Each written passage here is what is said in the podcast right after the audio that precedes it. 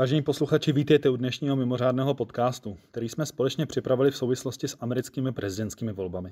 Jmenuji se Honza Šírek, pracuji ve společnosti ČSOB Asset Management a v prvním dílu tohoto volebního seriálu se společně s mým hostem pobavíme o aktuálním vývoji prezidentských voleb.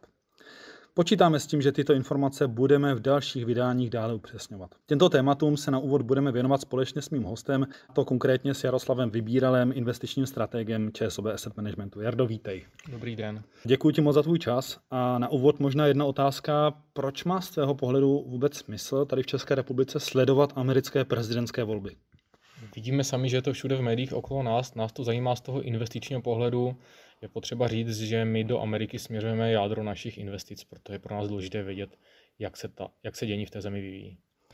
Eh, my, když jsme připravovali tento podcast, tak jsme eh, tušili, že budou tyto volby napínavé. Eh, je pravda, že stále ještě ve čtvrtečních odpoledních hodinách 5.11. nevíme přesný výsledek.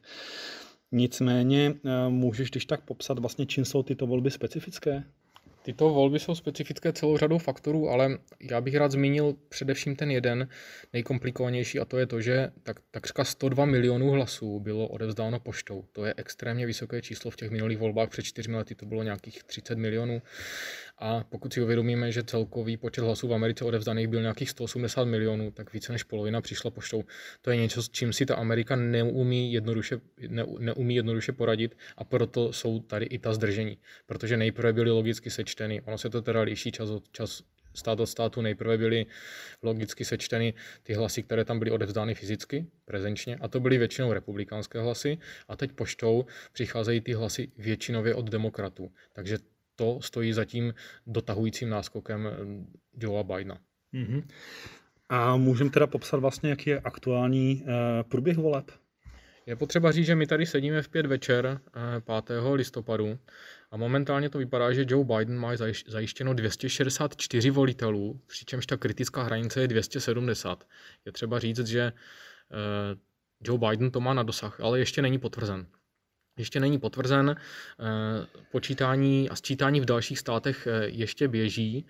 Vypadá to, že na ten celkový součet budeme čekat ještě několik dní, potom ovšem může přijít další kolo a to bude eh, snaha o případné odvolání se a přepočítávání výsledků. Donald Trump momentálně signalizuje, že rozhodně bude mít zájem vyvolat určité soudní spory a celý proces ještě spochybnit.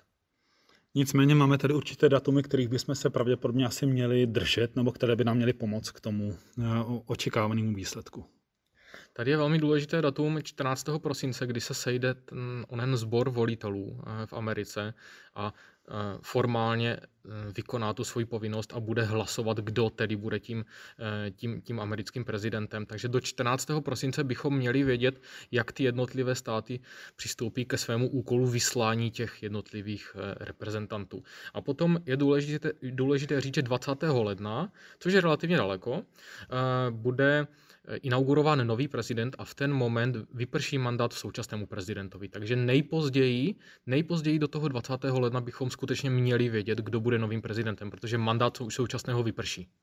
Takže lze očekávat do té doby určitou kolísavost, nervozitu. Jak aktuálně jsou na tom finanční trhy? Eh, Finanční trhy za poslední měsíc reagovaly eh, poklesem. Index S&P poklesl o necelých 10%. Ona se tam propisovala ta předvolební nervozita. Do toho možná nastoupily nějaké vlivy eh, z druhé či třetí vlny koronaviru. Takže ta nervozita na trhu byla. Včera se ta nálada trhu měnila nahoru dolů, ale nakonec trhy reagovaly velmi pozitivně.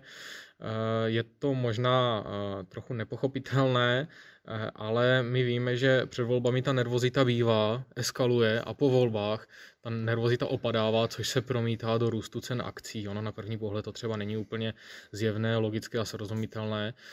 I když vidíme, že teď ta situace povolební je vlastně nejasná, ale nějakým způsobem se tam rýsuje cesta pro Joea Bidena, který má teď našlápnuto rázněji do, do, do Bílého domu, takže to trh oceňuje růstem. To je ten krátkodobý pohled na akcie a co možná dlouhodobý vliv, protože ty máš poměrně dlouhodobé zkušenosti s těmi eh, předchozími kandidáty, minimálně s tím, jak v tu dobu reagovaly finanční trhy, tak eh, jsou tam také nějaké viditelné pravidla? O Donaldu Trumpovi se říkalo, že je to ten prezident, který sleduje dění na burze, který rád podporuje dobrou výkonnost eh, amerických akcí.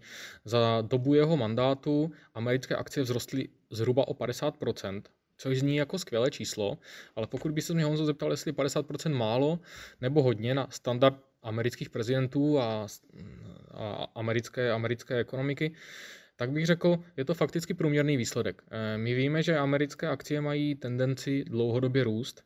Obdobný výsledek jako za Donalda Trumpa, tedy těch plus 50%, jsme viděli za, za úřadování jiných prezidentů, ať už to byl Ronald Reagan, z té, další, z té delší historie, eh, George Bush eh, starší, nejlepší výkony americká burza předváděla za, za Billa Clintona, velmi dobré výkony přišly i za Baracka Obamy a každý z těchto prezidentů fakticky po dobu svého mandátu uh, byl svědkem růst, růsty burzovních indexů v řádech desítek až, až 100%. Jediná výjimka tam byl mandát George Bushe mladšího, ten dva, tedy dva mandáty, ten ovšem měl smůlu v tom časování, protože on vládl od roku 2000 do roku 2008 a nastoupil fakticky na vrcholu technologické bubliny. Mm-hmm a končil svůj mandát eh, v prachu pádu banky Lehman Brothers. Takže tomu to nevyšlo z hlediska toho časování. Nastoupil z hlediska trhu v nešťastný moment a skončil také v nešťastný moment. Mm-hmm.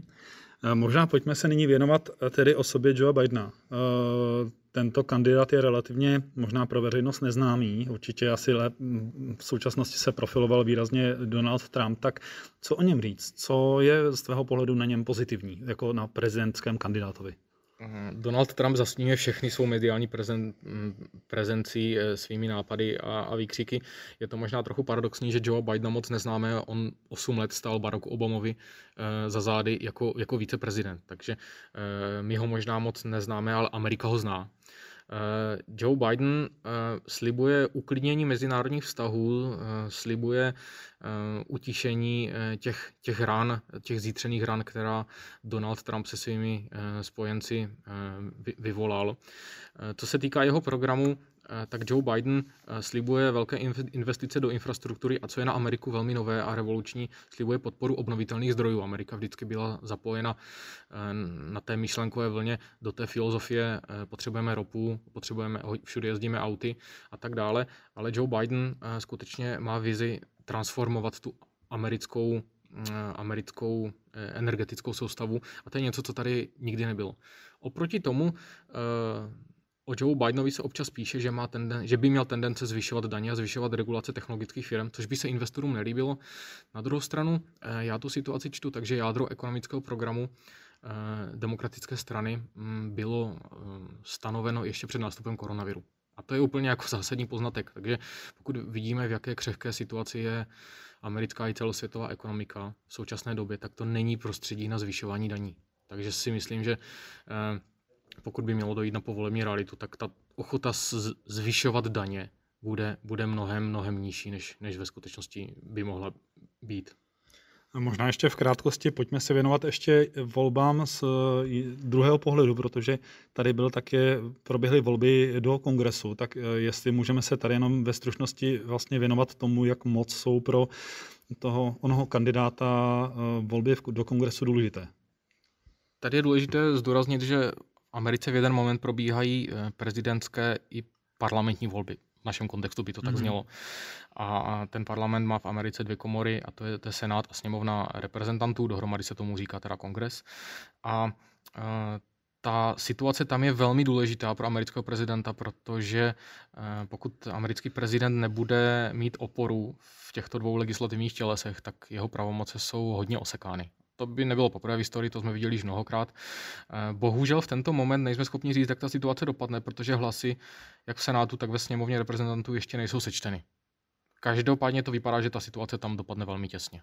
Pojďme se tedy nyní podívat na otázku investic a vlastně na to, jak tyto volby můžou zamíchat s investičními příležitostmi, které eh, můžeme aktuálně vyhlížet. Jaké sektory eh, jsou z tvého pohledu eh, do budoucna zajímavý v případě, že se Joe Biden stane prezidentem? Tady bych tu otázku trochu rozporoval, protože ono to není tak jako důležitý, kdo bude tím prezidentem. Eh, máme tady, máme tady jiný vliv a to je, myslím, i smyslem celého tohohle podcastu a dalších našich prezentací tohle sdělit. Jak už jsem říkal, eh, americká burza má tendence růst eh, za většiny svých, svých, svých prezidentů. Co je důležité, je pandemie koronaviru, která letos rozdělila svět na, na vítěze a na poražené. A na straně těch vítězů, teď se bavíme o akcích, především technologických firm, stojí ty firmy, které jsou schopny svůj produkt či službu doručovat bez fyzického kontaktu. Což je něco, co, na, co nás nikdy nenapadlo a pokud bychom tady stáli před rokem, tak rozhodně bychom eh, tahle slova, tyhle fráze ani, ani nepoužívali. Eh, takže to jsou, to jsou ti vítězové. Na druhé straně jsou eh, firmy, které eh, mají produkty či služby, které v současné době jsme nuceni oželet. Jsou to aerolinky, hotely, restaurace, hm, kina. To jsou, to jsou ty služby, které nejsme schopni nyní, nyní konzumovat. Takže ten svět je nebývalým způsobem rozdělen, co se týká té akciové výkonnosti na, na vítěze a na poražené. Mm-hmm. Pojďme si na závěr shrnout ty poslední čtyři roky Donalda Trumpa. Uh, jestli bys to byl schopen nějak v krátkosti hodnotit jeho vliv a jeho politika, protože byla značně nestandardní. Mm, tam bylo nestandardní celá řada, řada vlivů. Eh, Donald Trump rozpoutal celou řadu obchodních válek, o kterých psal, že jsou easy to win, takzvaně jednoduché vyhrát. Eh, to se mu neúplně povedlo teda. Eh, nestandardní forma komunikace je to, čím se opravdu proslavil a ty jeho tweety hltal se zábavou či se, se zděšením celý, celý svět. Donald Trump hodně tlačil na centrální banku. Stál zatím, že centrální banka snížila své sazby. Eh, nakonec teda centrální banka reagovala eh, na nastupující pandemii koronaviru. To byl ten finální moment, který stlačil sazby eh, fakticky na nulu, ale už předtím, ještě za času konjunktury, Donald Trump tlačil na nezávislost centrální banky a to se investorům úplně nelíbí tahle věc, protože to je něco, co, co američtí prezidenti v uplynulých 30 letech nedělali. Centrální banka má být nezávislá, a my víme z historie, že pokud centrální banka je nezávislá, tak to té ekonomice prospívá. Politické vlivy s centrální bankou nechceme, nech, nechceme vidět. Nicméně Donald Trump dosáhl svého eh, a ten, ta centrální banka podlehla částečně, částečně jemu, jemu vlivu. Na, na druhé straně je potřeba zmínit pro investory jednu věc. Eh, Donald Trump toho teda moc neprosadil celkově, ale jedna z mála věcí, co prosadil, bylo dramatické snížení korporátních daní, což navýšilo ziskovost eh, celé řady subjektů. A to je jeho pozitivní přínos pro fungování ekonomiky, to je, to je, to je potřeba, potřeba uznat. Ty korporátní daně byly sníženy z 35 na 21 a to byl jako masivní škrt, to mm. Amerika neznala. Jardo, děkuji ti moc za eh, dosavadní informace. Počítám s tím, že jakmile budeme mít přesné informace, že se spolu opět eh, před mikrofonem na toto téma pobavíme. Eh, vám, vážení posluchači, také děkuji za přízeň a přeji hezký den a mnoho zdraví a pohody v současné, řekl bych, trošku rozbouřené době. Přeji hezký den a mějte se. Váš Honza Šírek.